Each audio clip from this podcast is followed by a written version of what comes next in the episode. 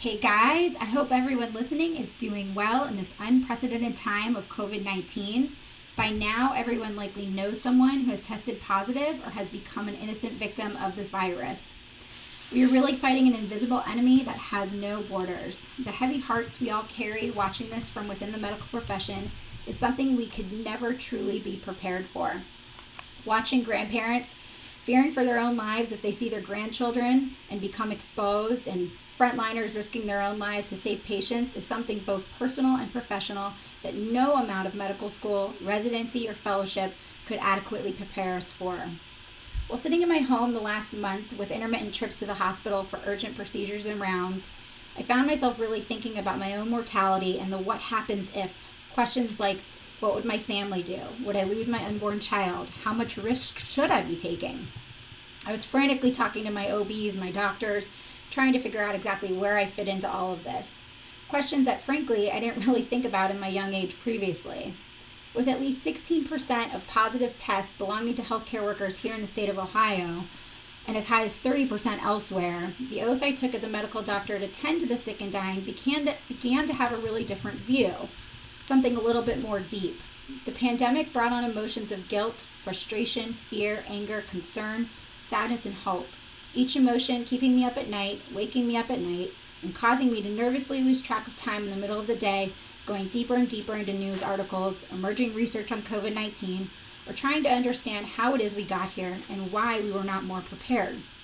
I can say, however, that with all the sadness, fear, and anger this virus has brought, the silver lining for me and many of my friends and colleagues has been the pause it has given us to spend time with the ones we love reprioritize what is truly important, and clean the heck out of our homes.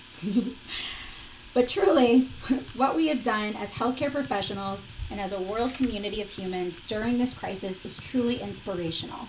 People rising to new challenges, going above and beyond with sleepless nights, hours in labs, flying in PPE, risking their own lives to serve others. That's what real heroism is, and that's really truly what it's all about.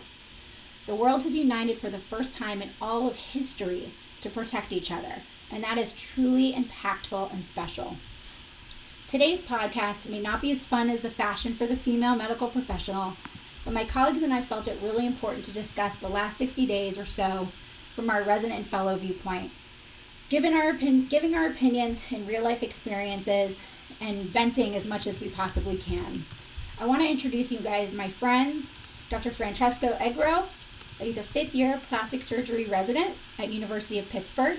Dr. Jessica Vavra, she's a second year plastic surgery fellow at University of Louisville.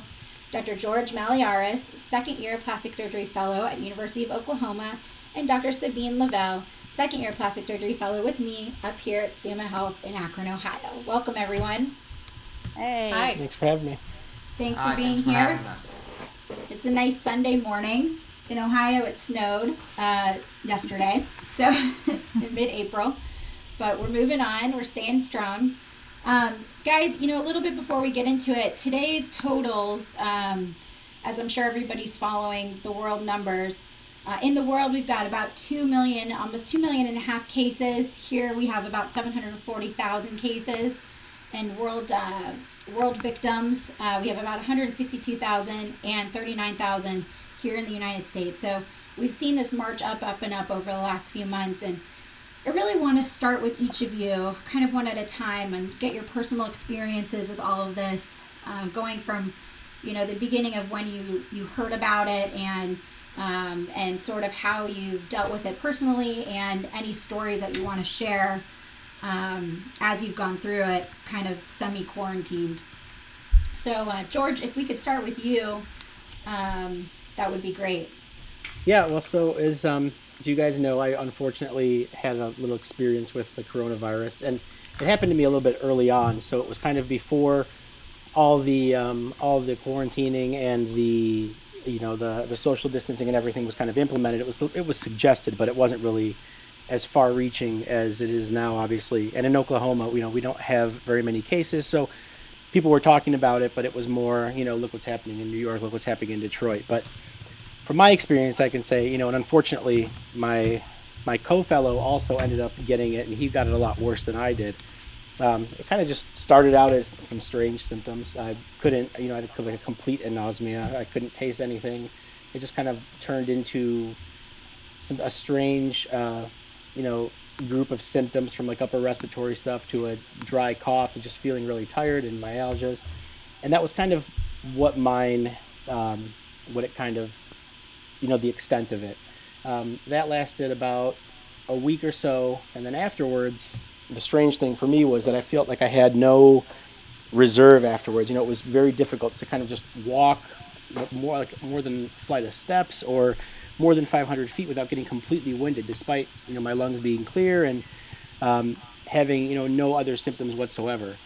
Um, you know, it just took a little bit of time to get over with over it, and I just kind of rested. I tried to, you know, I didn't participate in any patient care directly. You know, it was you know, I luckily we had cleared out the schedule, so I was able to you know just wear an N95 all the time, go to the go to the office, look at the patient list, and then basically just leave the hospital and go home and rest. So, um, like I said, my co-fellow ended up getting much sicker, uh, tested positive, and he's actually been out for a couple weeks now. I think now he's his symptoms have subsided, so he's going to get retested now before he can come back to the hospital. But it's it was scary, and it's scary to hear you know what's going on in other places with it. That's for sure. So.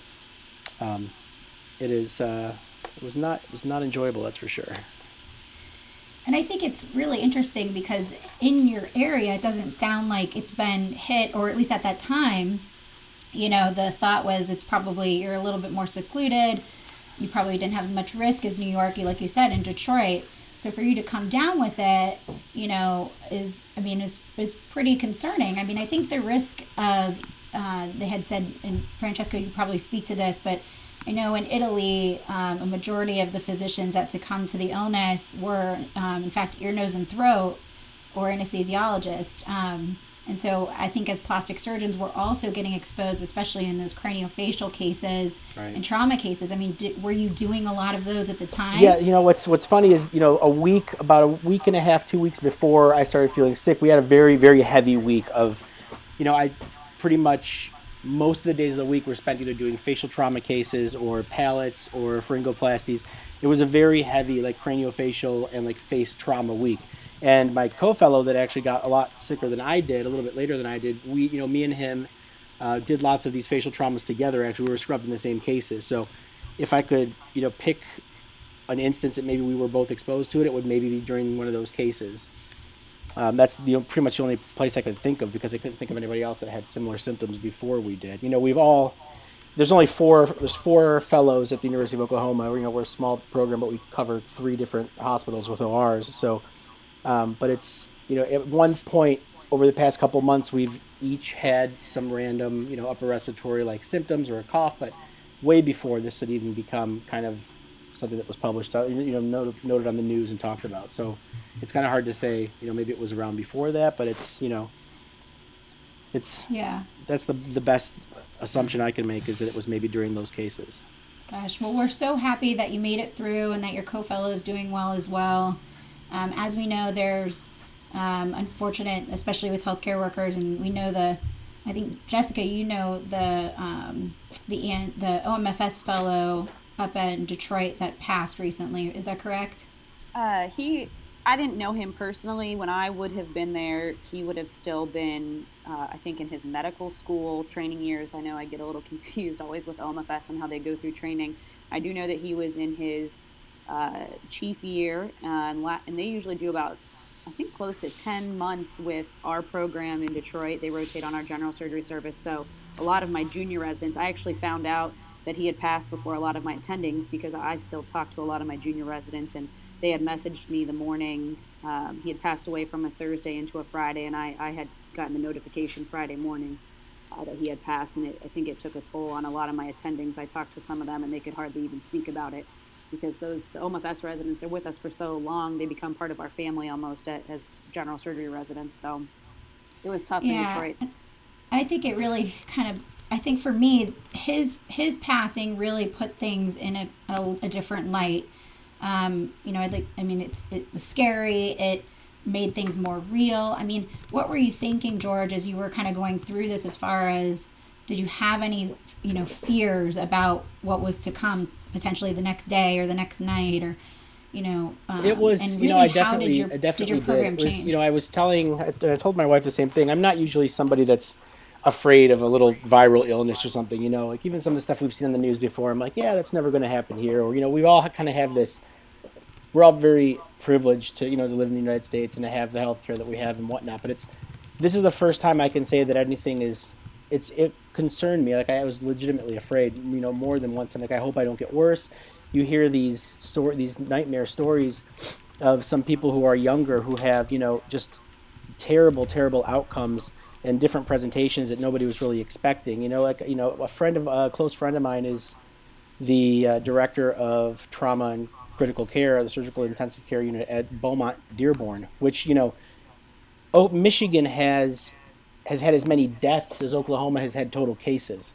So the stuff that he's seeing and the stories I would hear from him, you know, was more. I was more concerned about him being exposed to it and being there as you know a, a surgical critical care attending. But it's you, you can't help but get worried about you know the disease progressing or getting worse or or more because we don't we don't know it was it was presenting so differently in so many different people that I didn't really know what to expect. You know, every day was kind of like you know I feel okay. Hopefully I don't get better or I'm sorry I don't get worse. But you know it was it was a little bit scary there for a couple days.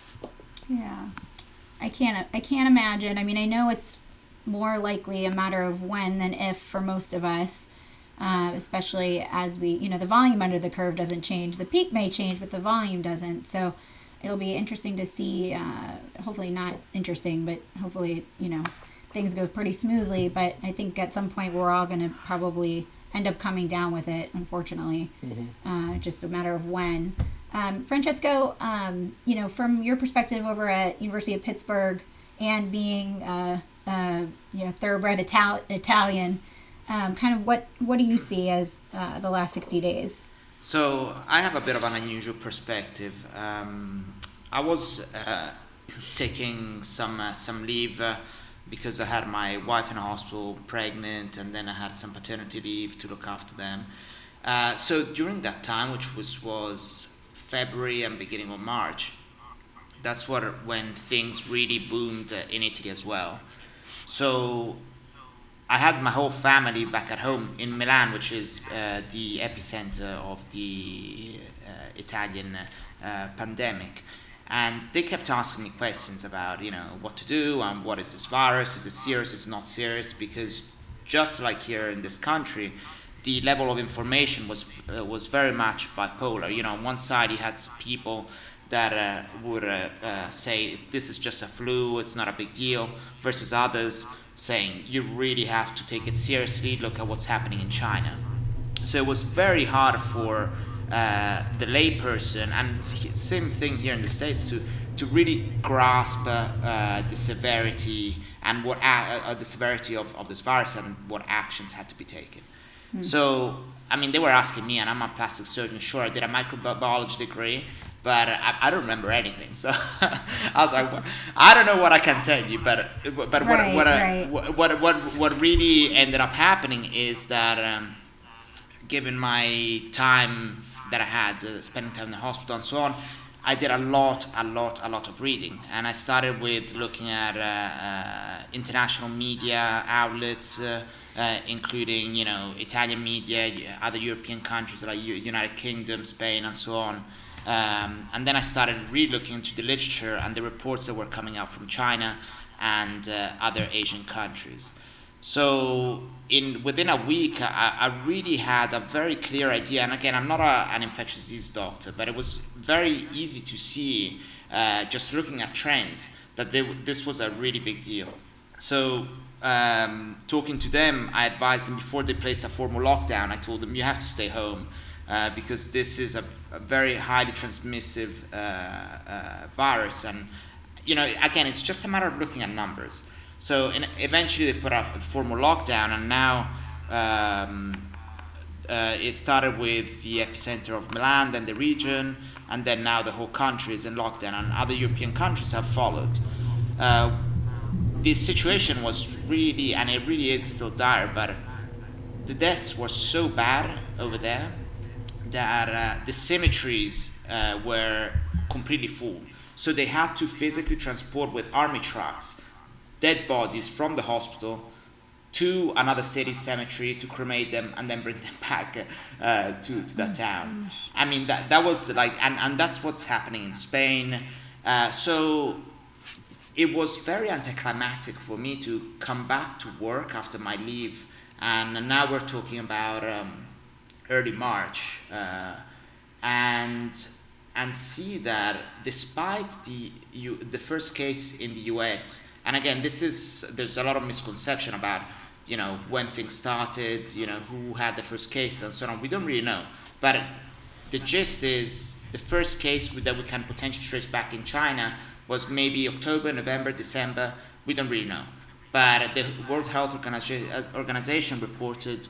Uh, um, uh, or sorry, China reported to the World Health Organization uh, that there was an epidemic happening in Wuhan in uh, uh at the end of December. The first case in the U.S., as reported in the New England Journal of Medicine, was January 19th. France then followed after five days, then Germany. Italy was 12 days later. So I could not understand why, despite Italy being afterwards, why isn't the US so fearful? I, went, I was going back to the hospital and I had my kid in the ICU and no one was wearing masks. Uh, uh, you know, there was no real testing. If you look January, February, there was pretty much no uh, testing as reported in the CDC. There were no federal institution policies or guidelines. So uh, it, it, was very, it was very, very, very strange. Um, so given the situation, my personal situation, I felt that I had to take uh, proactive actions because I, I was going to go back to work and uh, uh, just like George was saying and we're discussing, we deal with head and neck cases, we deal with facial trauma, and uh, as then it turned out, these cases are transmitted not just by droplet, but can, so it's airborne. You know, they can, uh, right. the virus can be aerosolized. Exactly, it can be aerosolized. Mm-hmm. The New England Journal of Medicine uh, published studies showing that uh, the virus persists in the air, aerosolized for three hours. Uh, so that means that if you're in the operating room and are just wearing a standard mask, there's a high chance of potentially contracting it. Um, so there weren't really policies or guidelines in place. Uh, eventually, then there was a, a, national emergency declared and so on. But that was before, and so I took proactive actions and I ended up uh, getting, you know, purchasing some N100 masks for myself and my family, uh, just in case I would have to go back, and so at least they, they had some degree of protection. You know, cleaning supplies, food uh, supplies, because again, I didn't know without having testing, you you just don't know how bad each county, each state, and each country is. Uh, so I didn't really know what to expect. But uh, seeing the trends in other in, in other European countries, it was very likely that our numbers would surpass.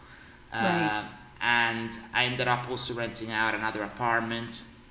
So that basically, when I started my rotations, uh, I moved out and I, I, left my family in the other apartment with my in-laws, uh, and I, you know, I see them from a distance. But oh uh, it, it's just it's it's it's, it's are you still doing that, Francesco? Are you still living separately? Yes. Yes. Wow. Things oh, things so are probably hard. gonna. I mean, again, I, what I've noticed is that there are different extremes of how seriously someone takes it. I think the mm-hmm. more the more I read about it, the more uh, I became the more severe extreme.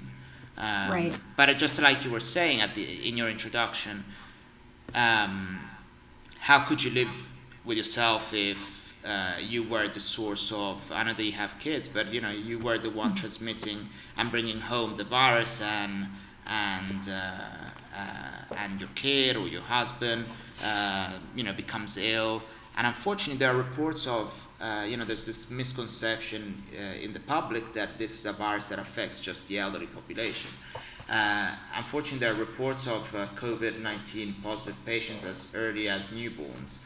Um, mm-hmm. So so so it's it's it's very tough to know uh, who has it, who doesn't have it. JAMA published uh, an article uh, of the preliminary Italian data showing that 30% are, are have are severe enough or critically ill but really the the rest, which is you know seventy percent, either have no symptoms or have few or mild symptoms. You know what I mean? So it, Right. it's it's hard to know as you walk around whether it's in your building or whether it's uh, in the hospital who has it and who doesn't have it. Right, it's the Uh, invisible enemy. You, it, that's what makes it so difficult. yeah, absolutely. And so I think it's I think it's good that uh, uh, with time again it's all about data. With time, more testing has been done.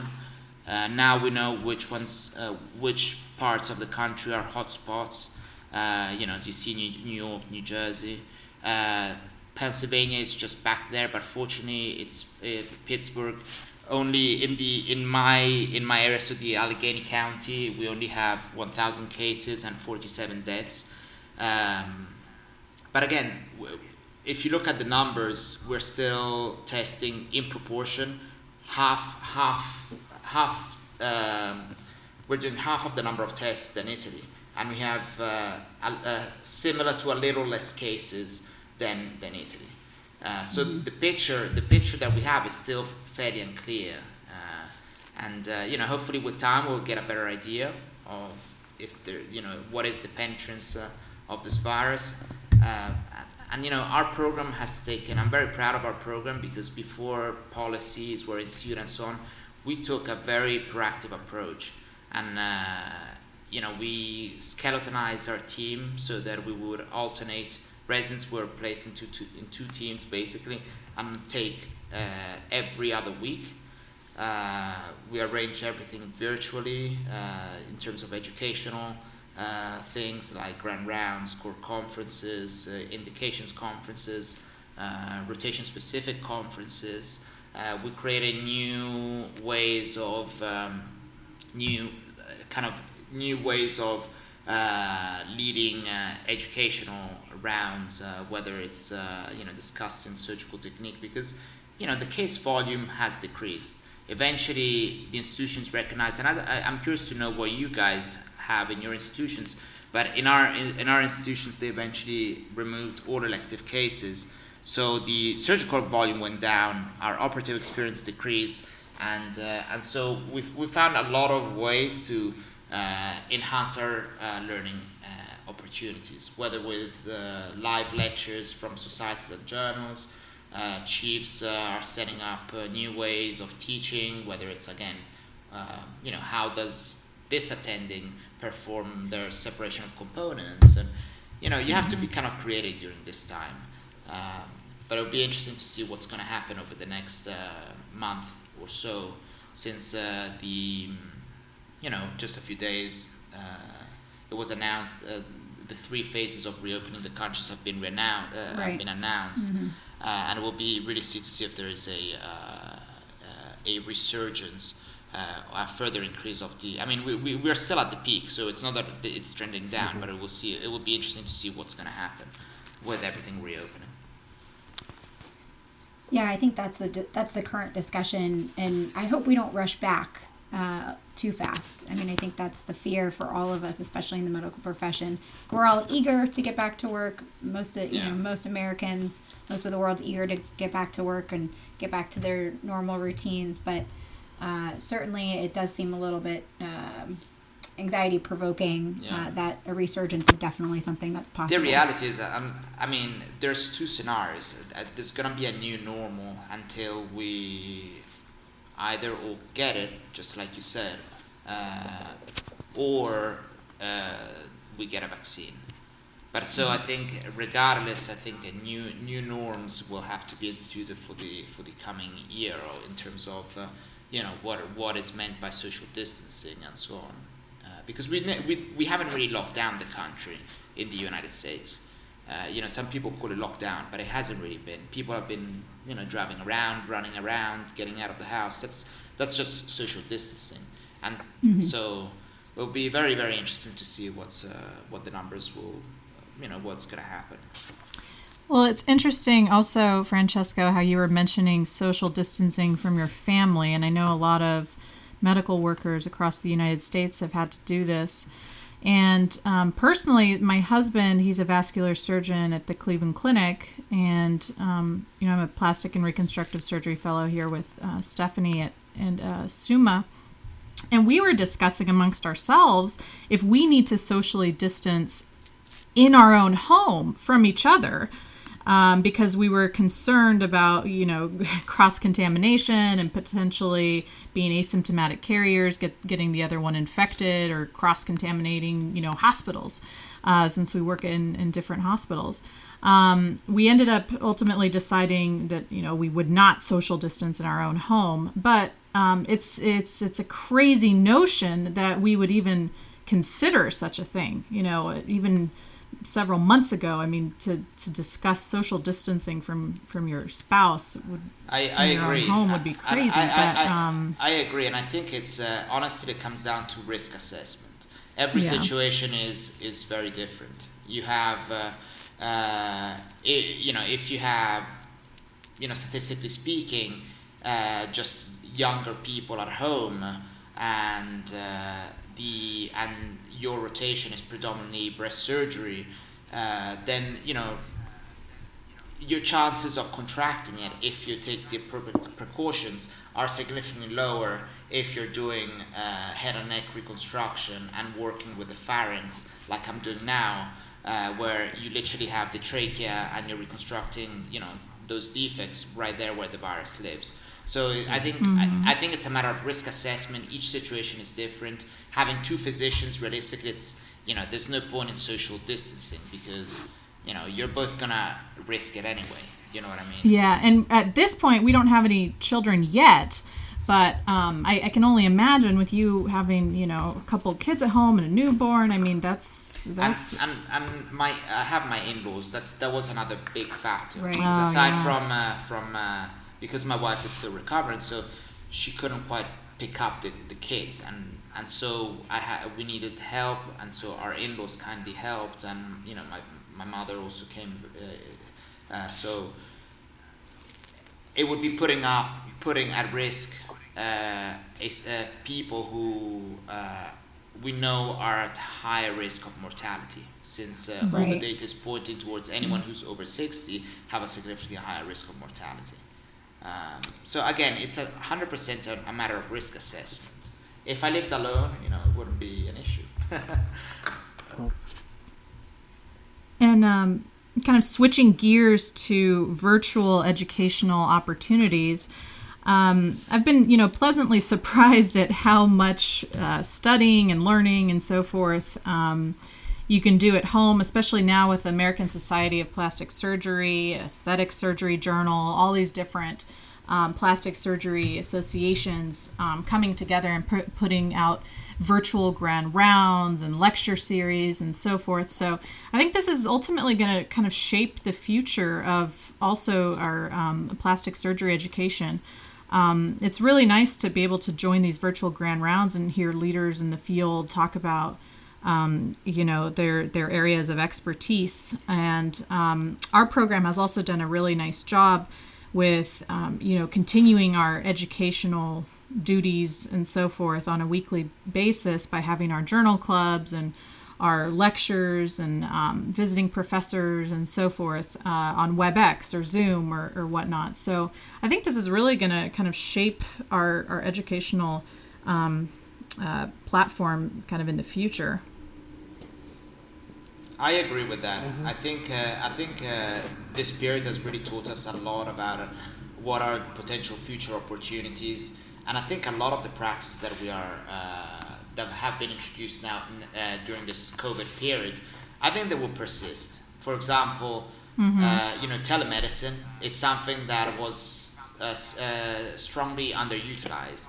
I don't know your institutions, but my institution, uh, the majority of appointments are now being performed under telemedicine, except those patients Yes. that are, you know, post-operative patients that still have drains and so on.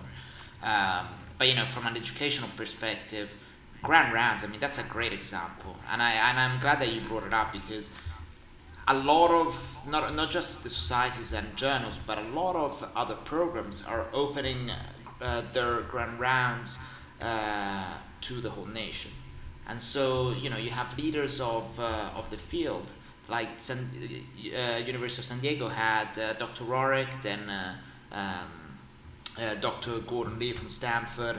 You know, it, it's awesome. You, you basically have a visiting, a virtual visiting professor from masters in the field every every week and multiple times per week. So mm-hmm. it will be interesting to see if that persists. Yeah, I agree with that too. I think that this is, um, I think it's going to only, you know, it's going to make academic plastic surgery better. It's just going to expand the the ability for us to um, communicate within programs, to share grand rounds, like Francesco was saying. You know, this during this the quarantine, it's been uh, again, Dick, you guys mentioned it's it's unfortunate to not be able to be in the operating room as much as we all want to. But at the same time, like again, the ASPS uh, virtual grand rounds, you know, spending more time on things like radar and you know, there's a number of online resources, and I think those will probably even just get better from now. And that'll just be when this is all said and done. Maybe we'll just have part of our education will be improved because of you know how more the, the increased amount of communication between programs, even based on this you know virtual platform that we've started now. So, Completely agree. So maybe that'll be yeah, a positive. this is definitely definitely a positive. I mean, I think I think there's a lot of positives in all of this. I mean, as we were allowed to sort of take a step back and take pause, and and I think none of us are the type of people, and, and none of us being the collective like medical health population are the type of people that usually rest on our laurels about things. I think we try to take action, move forward, and figure out the best way to you know advance our knowledge. And I think clearly you can see here that this is uh, this is a triumph. I think for all of us. I think all all residents all fellows, all medical students. I think this is going to really change and hopefully um, not. I hope it's not something that dies out. I mean, I think we just have to work hard as our generation to really keep things moving forward, including each other's programs. Um, including in, uh, I, like I like uh, Sabine had said. I mean, I think our societies are doing an amazing job of just with outreach and education. It's uh, it's truly truly magnificent. It's been a very enriching four weeks in something that could have been, you know, completely silent. So, mm-hmm. so certainly, it's a, so I think you know, Jessica down at um, down at Louisville, what have you what have y'all done to kind of uh, social distance, and what is your program director, and and uh, what does everything look like? Yeah, so we actually had another thing we can kind of discuss a little bit too were interviews right when kind of kentucky was starting to discuss closing things down. And we did hold both of our interviews um, and then kind of right after that is when we canceled our uh, in-person conferences and uh, doing elective cases. We're pretty much doing what you guys are doing uh, face trauma burns. We have a big burn unit here so we do a lot of those. And then hand trauma and cancer cases essentially is all we're doing down here. And then we've pretty much implemented our, our PD sends us a, a list every Monday of the topics he wants us to review for the week. And then we are uh, to watch the, the ASPS grand rounds, which I will say have been phenomenal. And they are recorded, which is very helpful in case you aren't able to watch them live, as well as the, the ASJ. I know you guys had mentioned that one too. So we've been watching those.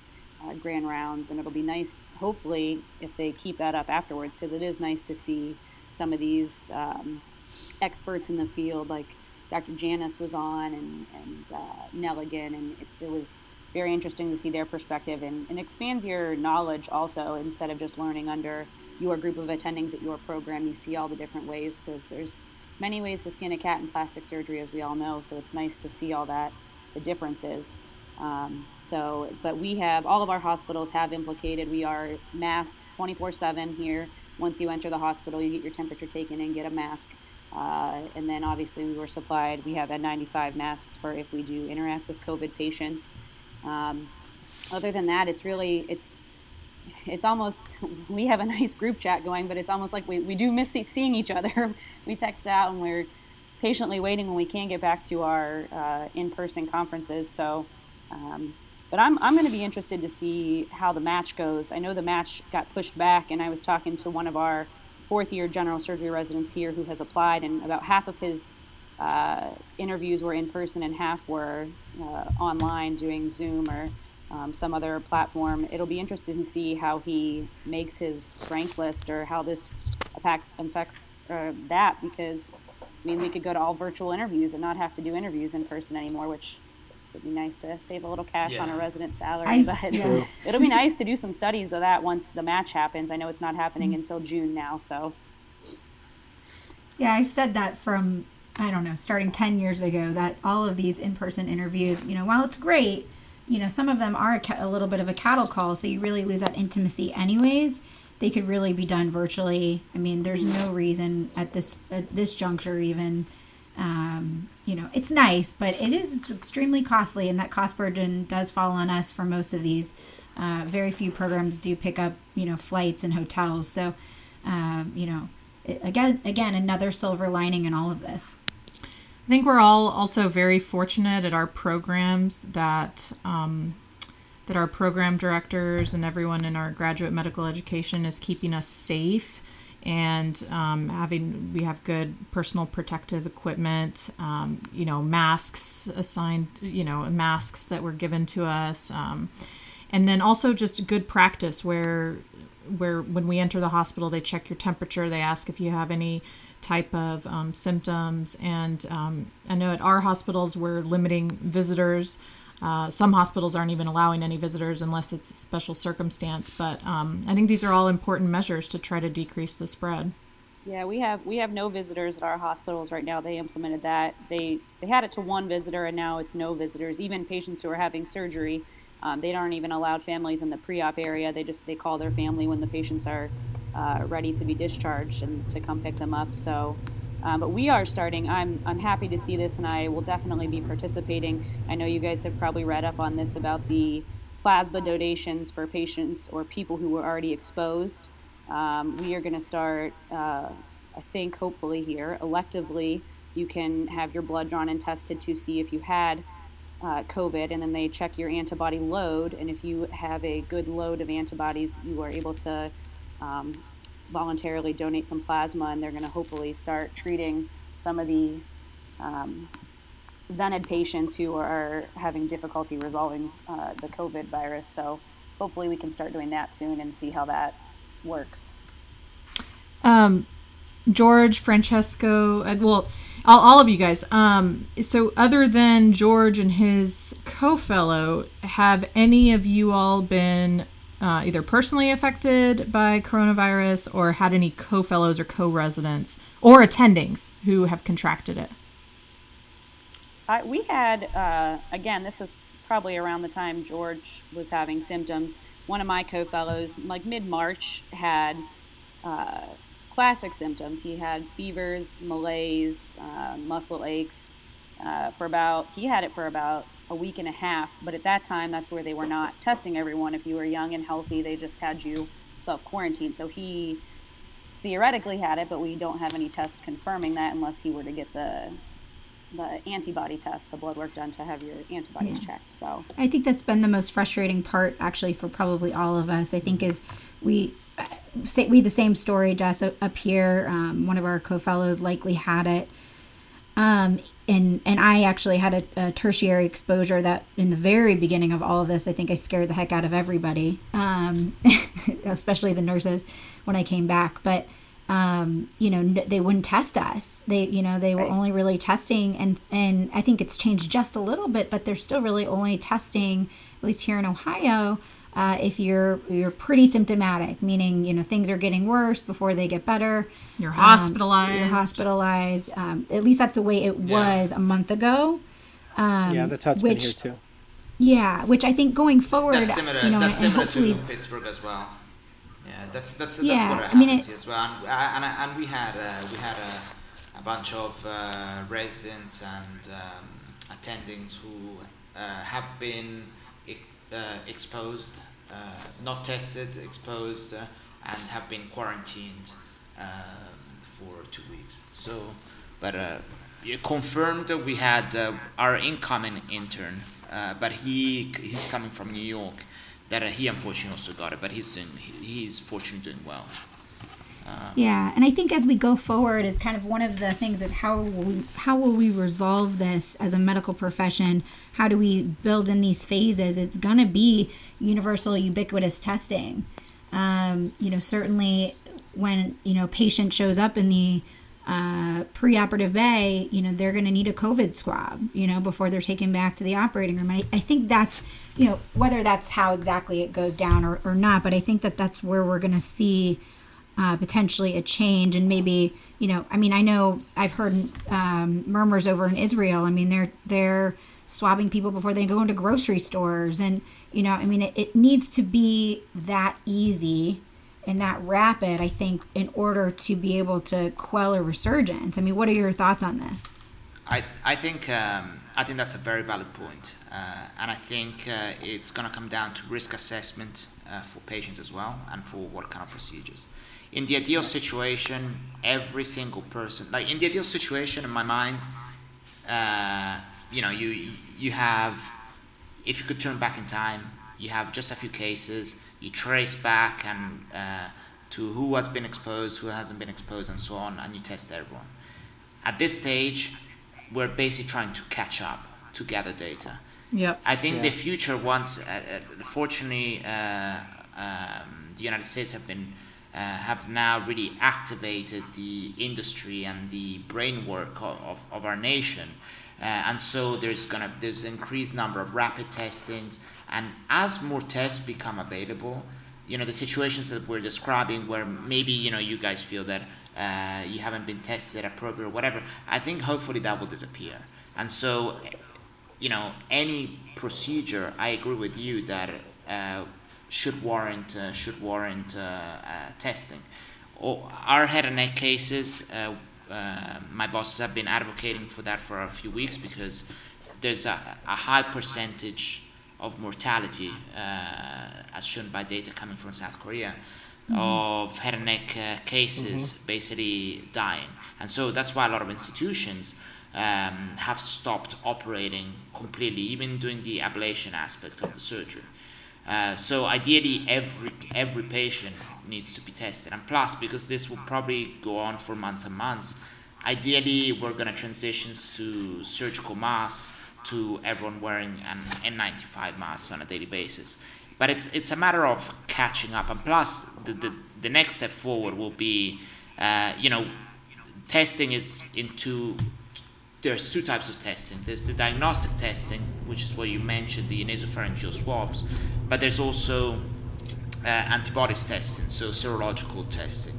And so that will also give us a much better idea of how uh, the virus has penetrated within communities. And that would allow, from a public health standpoint, uh, to control and mitigate situation in a much, much better way.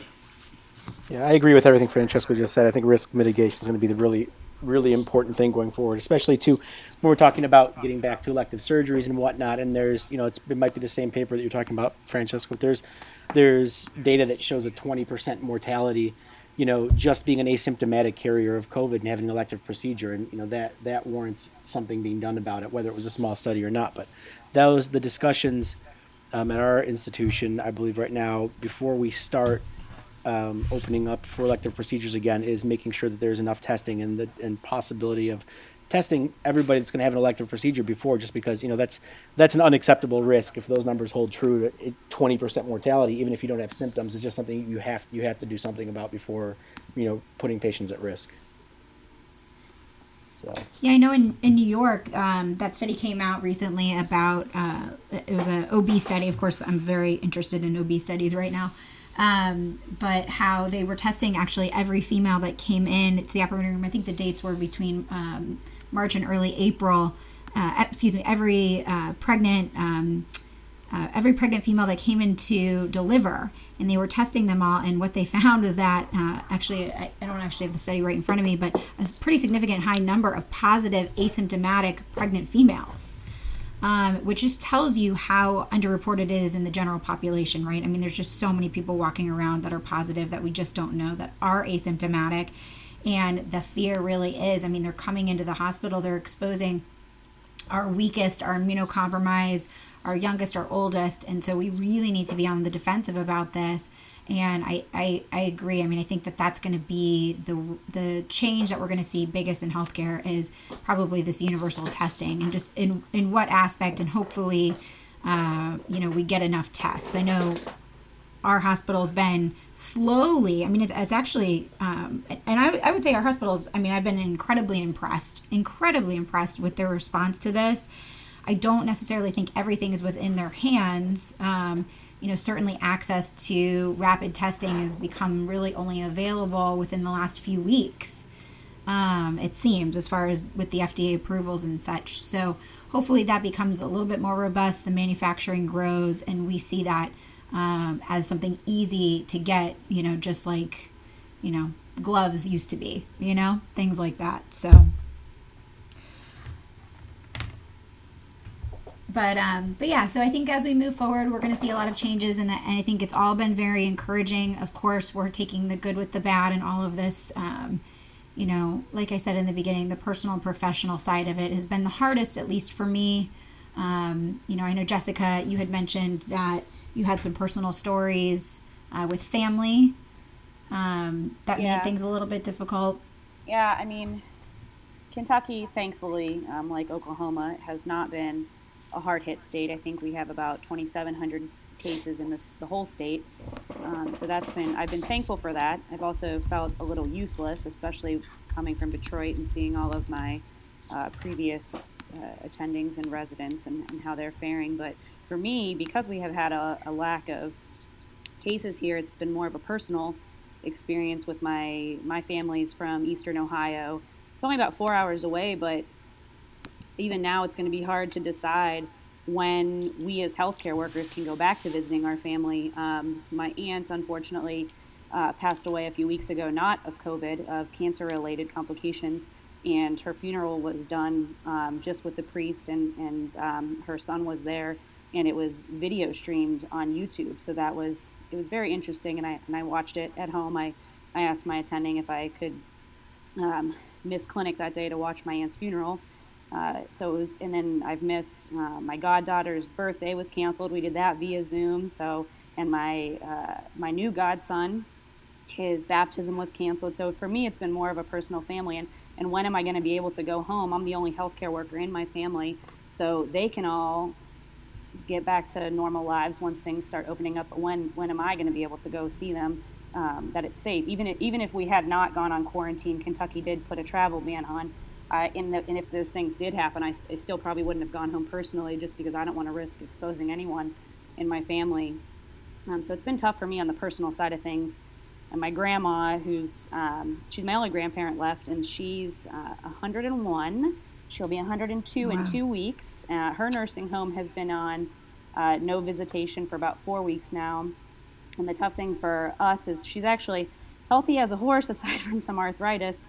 But she um, she does have a little bit of dementia setting in, and, and my mom sees her regularly, and she always remembers my mom. Now, when I go home, she'll remember me, but it kind of comes and goes. And now my mom's concern is that without seeing her, she's going to start uh, becoming fully demented and not remember anyone in our family. But my mom has been able. The nursing home has been wonderful about.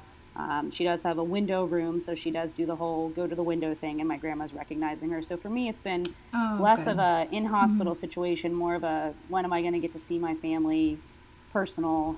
It's tough. So Yeah, my family's all in Detroit, so I, Yeah. I hear you on that aspect too. And it's uh, on top of everything. It's uh, I don't know if you know any other Greek people, but it's a Greek Easter today, and like this, this is the time when you, it's the hardest time to keep anybody who's Greek in a house. So usually I'd be flying home and seeing my family. You know, my, my mom's in Detroit, so is my brother and uh, sister-in-law, and my nephew, and people that I want to see. But it's you know, when are we going to feel safe traveling again, even when it's all kind of past? That's the thing.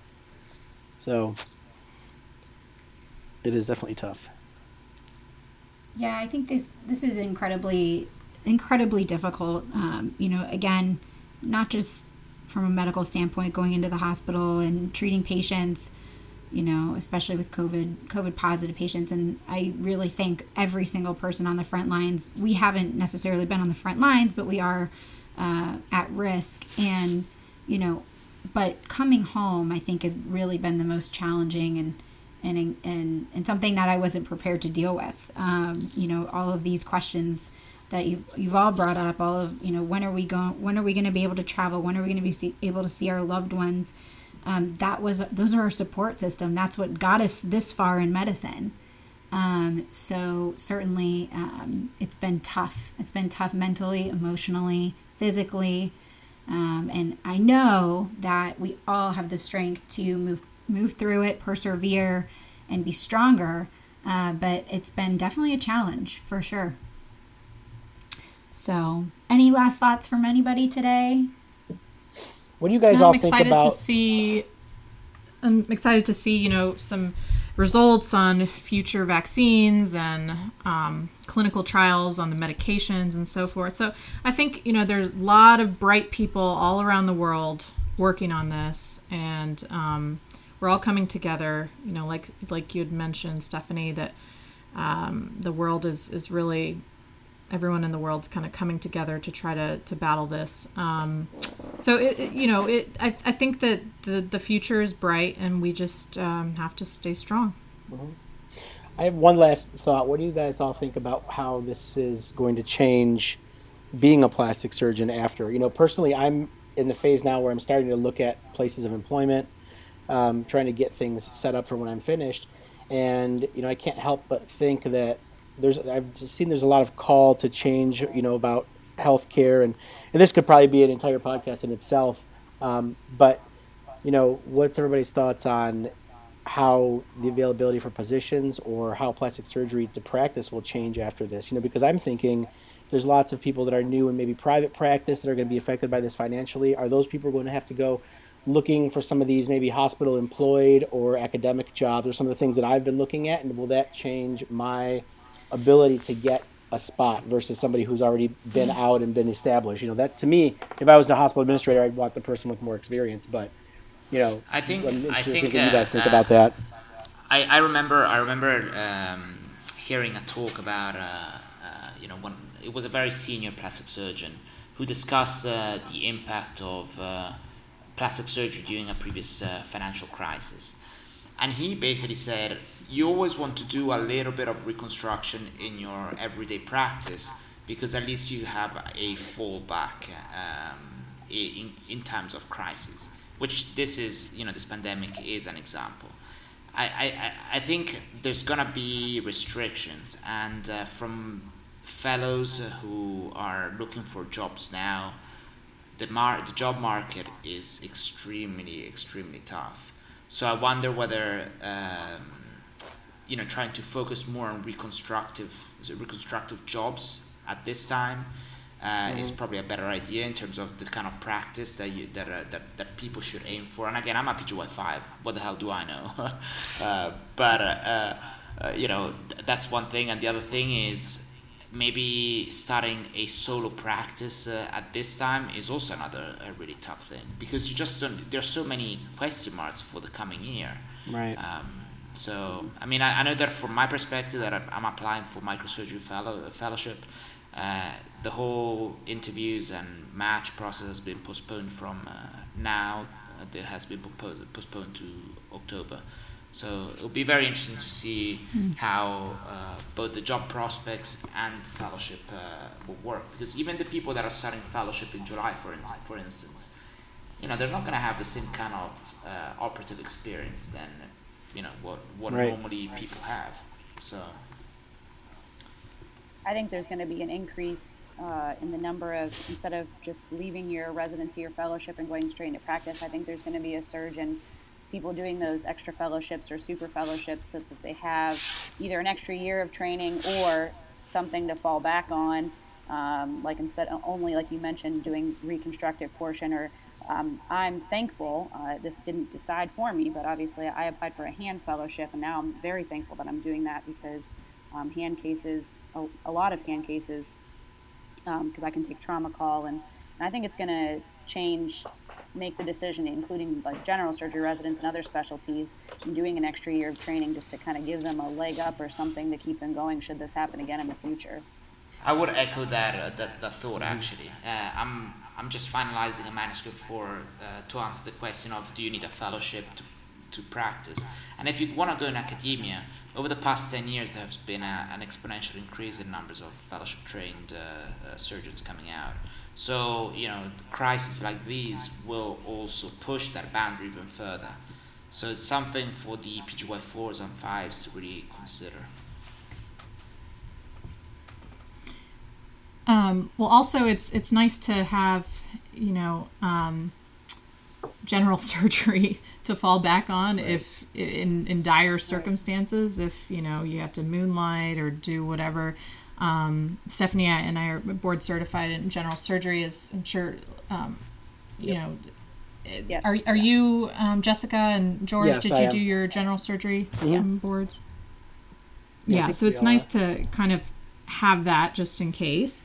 But um, it's funny, when I started fellowship, I was thinking like 50 50, like 50% reconstructive, 50% cosmetic or aesthetic. And then uh, after the first year of fellowship, I was like, well, maybe I'll do 70, 80% cosmetic and then 20, 30% reconstructive. And now with all this going on, I'm like, well, you know, maybe the 50 50 or maybe doing some more reconstructive would, would be um, favorable in, in um, trying times. But um, time will tell. Yeah, it The seems that's like that's plastic what's helped surgery- me. you know. Sorry, please go, go George.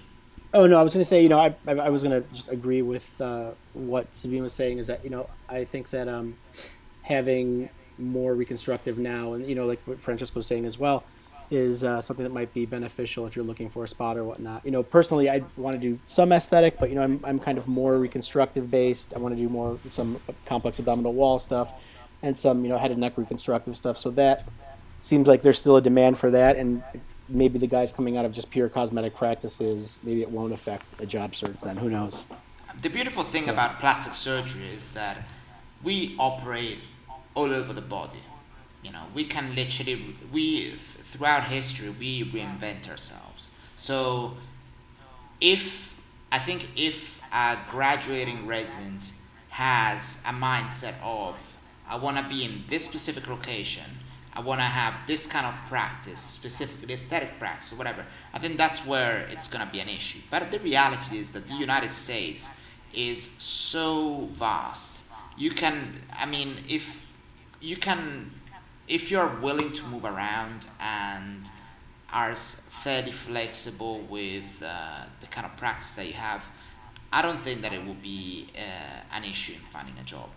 It's you know people are always gonna have traumas, you know, facial trauma, hand trauma, and you don't necessarily need a fellowship for any of those things. There's plenty of uh, rural and non-rural positions that are, that are, need these kind of uh, uh, kind of surgeons. So you know, I think even though uh, the situa- the situa- the general situation is not ideal, uh, I like to be optimistic in saying that uh, our specialty is known to uh, to reinvent themselves, and we're always needed. There's always problems to solve uh, uh, and assist other specialties. So uh, I think there's great hope for our graduating residents. Yep, I definitely agree with Absolutely. Yep. Thank you. I think that this this conversation has just been so enlightening, so helpful. Um, it's been really great to talk to you guys, even though we can't we can't see you. We're gonna potentially who knows when we're gonna see you again. see Vir- each other. again. virtual hug. Yeah. uh, hopefully, ASPS in September will not get canceled. But uh, thank you all for taking the time. Um, Francesco, George, Jessica, Sabine. Um, you know, I truly value your opinion, and uh, hopefully, we've helped somebody on the other side. Um, and uh, I just want to wish everybody um, a healthy and safe future going forward, whether you're in medicine or not. Um, remember to protect yourselves. Nobody's going to protect you more than yourself. Uh, so keep that in mind. And uh, if you have any questions, please feel free to email me as always, sp at porisplasticsurgery.com uh, and give feedback. Um, we're, we're all here uh, to answer questions as well. Um, and uh, follow us all on Instagram uh, at the stiletto surgeon is mine, and you can find everybody else through that as well. Um, and until next time, y'all have a very, very good and safe uh, social distance, so social distancing. All right, take care, everybody.